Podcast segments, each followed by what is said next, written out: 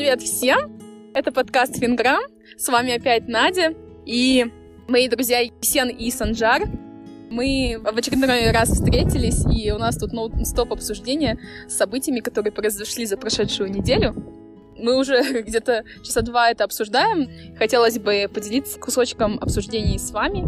И пишите, если у вас это тоже вызывает какие-то мысли или вопросы. Продолжим обсуждение онлайн. Может быть, запишем еще следующий эпизод, отвечая на ваши вопросы. Сейчас мы последнее, что обсуждали с ребятами, это была деглобализация. Есен, можешь, пожалуйста, пояснить, что ты имеешь под этим в виду? Всем привет. Ну вот, да, мы с Надей и Санжаром начали обсуждать процесс деглобализации.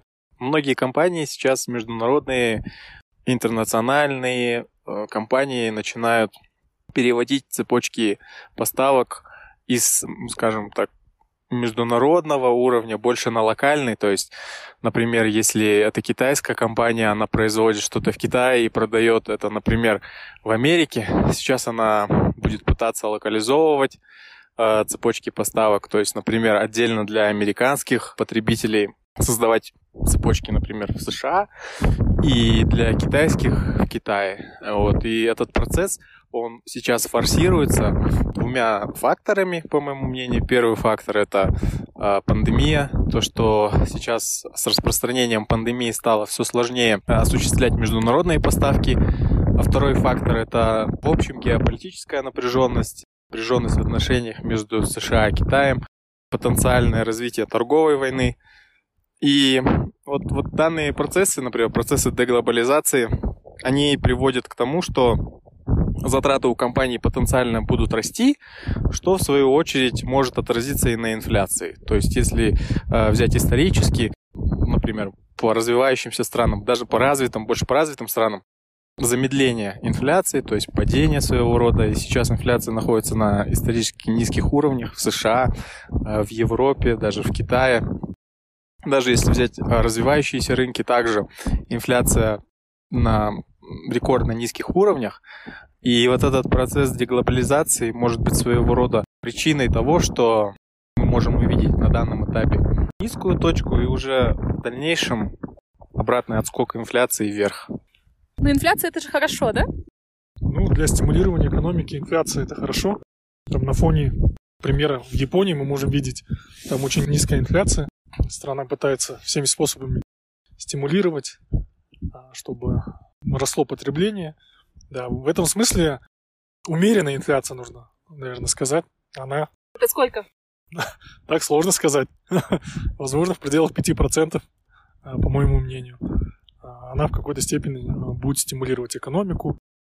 Но для конечного потребителя вот этот тренд деглобализации, он, наверное, больше негативно скажется, потому что цены вырастут. Но для производителей в какой-то степени это плюс, так как страны пытаются защищать свои интересы, интересы а, внутренних производителей.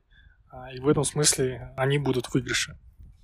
Ну, с другой стороны, какой выигрыш, да? Плюсов от глобализации было много. Меньше было затрат на производство, соответственно, производители могли ставить меньшую цену для покупателей для нас, то есть. У них также могла быть больше маржа. С каждого проданного товара они могли больше зарабатывать.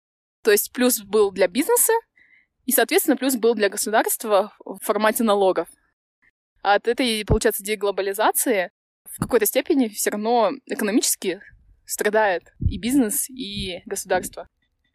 Ну, говоря вот про твой point про инфляцию, например, даже в Японии проблема дефляции, то есть отрицательной инфляции, и страна пытается стимулировать, чтобы хотя бы инфляция вышла на 2-3%, но, если честно, безуспешно, да? В какой-то степени немножко помогла политика премьер-министра Аби, так называемая Абиномикс, Исторически складывается дефляция. Это больше из-за их стареющего населения, которое недостаточно тратит и стимулирует экономику. У каких стран еще дефляция? Например, Европа тоже подходит к рекордно низкому уровню инфляции, к дефляции. Мы видим даже вот ставки доходностей, например, немецких э, государственных бумаг. Они на отрицательных уровнях, то есть десятилетние ставки, длинные ставки, даже короткие ставки уже подошли к отрицательным уровням. Это говорит о том, что в целом рынок ожидает дефляцию, то есть понижение уровня цен в Европе. И вот на данном этапе э, уровень инфляции он гораздо ниже таргета в Европе, гораздо ниже таргета в Америке. И потенциально вот эти меры, например, стимулирующие меры США по поддержке экономики, то есть чеков населению, они могут служить своего рода триггером возникновения инфляции, то есть обратного роста цен, учитывая то, что если взять со стороны спроса, то спрос потенциально может сильно не упасть, потому что государство поддерживает население, государство заменяет потерянную заработную плату. При этом бизнес закрыт, и происходит э, падение предложения. И вот эти вот два фактора одновременно, они могут привести к тому, что в краткосрочной перспективе инфляция может отскочить от текущего уровня где-то около 1%, она может отскочить до приемлемого уровня, может быть даже выше, например, до 2%, может быть до 3%. Но рынок на данном этапе, он оценивает, что инфляции, скорее всего, не будет. То есть, если взять разницу доходности между а, номинальными государственными бумагами США и бумагами, привязанными к доходности инфляции, то можно увидеть, например, через год, через два года, в зависимости от погашения облигаций, то, что priced in инфляция, то есть оцениваемая рынком инфляция, она на очень низком уровне. То есть рынок на данном этапе считает то, что в связи с тем, что происходит кризис, в связи с тем, что происходят проблемы на рынке, а, рекордно высокая безработица, а рынок считает то, что инфляции в долгосрочной перспективе не будет, Наверное, такое мини-пояснение от меня, ставка. По поводу доходности облигаций, привязанных к инфляции. Inflation Protected Securities. Это доходность как ее называют, реальная, и номинальная из чего стоит, это реальная доходность плюс инфляция.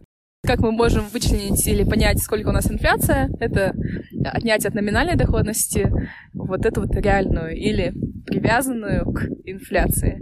Получается, если, например, мы видим, что доходность по номинальным облигациям, которые не привязаны к инфляции, выше, чем доходность облигаций, которые привязаны к инфляции, это говорит о том, что ожидается инфляция. А если наоборот, то значит ожидается дефляция. Потому что нет защиты у номинальных облигаций, значит они должны предоставлять более высокую доходность. А так как у других облигаций, то есть inflation protected, у них есть защита, значит они могут позволить более низкую доходность. Например, в Европе, если тоже взять вот эту разницу, даже наблюдается дефляция. И в данной ситуации можно думать, что, ну да, возможно, рынок прав, но потенциально есть вот эти факторы с точки зрения предложения и спроса, особенно в США, которые говорят о том, что инфляция, возможно, вырастет. Учитывая деглобализацию, то, что затраты компаний растут, тоже дополнительный фактор, который может повлиять на рост цены. То есть дальше международные корпорации будут вынуждены повышать цену, учитывая то, что они вынуждены менять цепочки поставок, учитывая то, что сейчас они работают в новых реалиях, которые требуют более высоких затрат, например, меры по предотвращению заражений, то есть это какие-то расходы на обработку помещений, какие-то дополнительные расходы на предотвращение распространения коронавируса. Это все говорит о том, что затраты у корпораций потенциально будут расти, при этом они будут вынуждены повышать цены. И, скорее всего, люди, они смогут позволить себе купить то, что предлагают эти корпорации, учитывая то, что потерянная ими работа, она восполняется чеками со стороны государства. Спасибо, Есен. Какие факторы еще влияют на инфляцию? За счет чего она будет расти? Ну, на инфляцию влияют несколько факторов. Один из основных факторов, как, как говорит экономическая теория, это, наверное, предложение денег в экономике. Чем больше денег напечатано, тем тем стоимость реальных товаров она обесценивается а, за счет того, что инфляция съедает а, ее реальную стоимость. А также на цены влияет очевидным образом зависимость страны от импорта.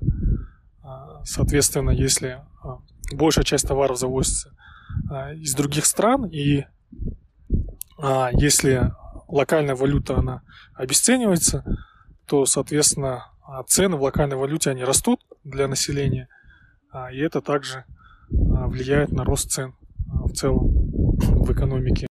Третий момент, как, как уже Есен ранее сказал, это ну, логистические цепочки.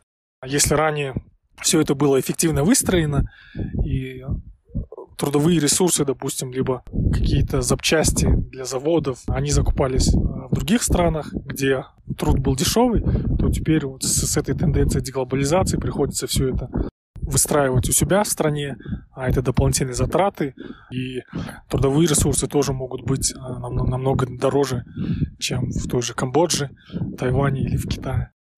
В текущей экономической ситуации, как вы думаете, как должен инвестор реагировать на ожидание растущей инфляции? Можно просто купить облигации inflation protected. То есть есть облигации, выпускаемые Treasury, называются TIPS, Treasury Inflation Protected Securities, доходность которых зависит от реального уровня инфляции. Ну, то есть это прям напрямую хеджирование от инфляции. Также косвенное хеджирование от инфляции. То есть какие инструменты могут хеджировать от инфляции? Это, например, акции. За счет чего? За счет того, что корпорации будут повышать цены, соответственно, потоки данных корпораций будут расти с ростом э, цен и доходов э, данных корпораций, и, соответственно, будут расти цены на акции данных корпораций. Это первый момент. Второй момент – это недвижимость. Недвижимость также цены на недвижимость, они растут примерно в соответствии с инфляцией, и доходность от аренды недвижимости также корректируется на уровень инфляции. То есть это уже более такое косвенное хеджирование инфляции. Да, потому что чаще всего наши арендные контракты, они подвязаны к инфляции, либо даже если они не подвязаны, они э, относительно как краткосрочные, на месяц, на квартал, на год. Когда срок заканчивается, чаще всего арендная плата, она пересматривается в зависимости от текущих рыночных условий. Или если идет продажа квартиры, также мы видим это и на нашем рынке, когда цены все растут, да, и, соответственно, мы можем дороже продать или купить. Поэтому они непосредственно очень сильно завязаны, цены на недвижимость с инфляцией. Наверное, золото еще является инструментом для защиты от инфляции, так как оно зачастую обратно коррелировано с ценами на акции. Многие инвесторы в периоды сильной волатильности на фондовых рынках, да и в целом, когда ожидают инфляцию, перекладываются либо в акции золоторудных компаний, либо физическое золото, и тем самым хеджируются от роста цен. Ну и переходя от глобального к локальному, какая ситуация у нас с инфляцией в Казахстане? До данный момент мы наблюдаем то, что инфляция в Казахстане, она не так сильно реагирует на то, что происходит на рынке, чем, например, предыдущие периоды девальвации тенге. Если взять отчеты Национального банка, мы видим то, что инфляция, она вышла, возможно, за пределы таргета, который установлен в коридоре от 4 до 6 процентов, но она не выходит очень сильно за пределы таргета. И в целом это говорит о том, что глобально, опять-таки, существуют факторы, влияющие на то, что происходит своего рода дезинфляция, то есть снижение уровня инфляции не только на развитых рынках, но и на развивающихся рынках. То есть даже в России инфляция не на таком высоком уровне, в Мексике, в Турции, то есть она ниже, чем предыдущие периоды кризиса, когда а, валюта очень сильно обесценивалась. То есть раньше, когда валюта очень сильно обесценивалась, на нас это оказывало очень сильное влияние. Инфляция могла э, в один момент вырасти, например, до 10%, до 16% в периоды девальвации тенге. Сейчас мы видели ослабевание тенге, потом небольшое укрепление, ну даже значительное укрепление. И в периоды вот этой волатильности сначала ослабевание, потом укрепление, значительного эффекта на инфляцию, как раньше, не наблюдалось. Я добавлю здесь, что зачастую существует еще временной лаг, компании в целом, они не могут моментально там, скорректировать свои цены, перенастроить свои бизнес-процессы, и это требует какого-то времени. И поэтому эффект инфляции, он а, реализуется через какое-то время. Поэтому то, что мы сейчас наблюдаем, это на самом деле может реализоваться в, в обратном направлении там, через некоторое время. И это примерно сколько? Это в месяцах или в годах? Ну, я бы сказал, в месяцах. Может, промежутки до полугода. Плюс я бы добавил, что когда мы говорим об инфляции, мы же говорим о усредненных ценах в экономике. А если декомпозировать инфляцию, то она состоит из многих компонентов. И на какие-то продукты, либо товары цена может падать, а на какие-то наоборот расти. Допустим, там урожайность в этом году была плохая, то это обязательно тоже отразится на цене товара. Поэтому ну, здесь, здесь нужно понимать, о чем мы говорим, когда говорим об инфляции. Спасибо, ребята.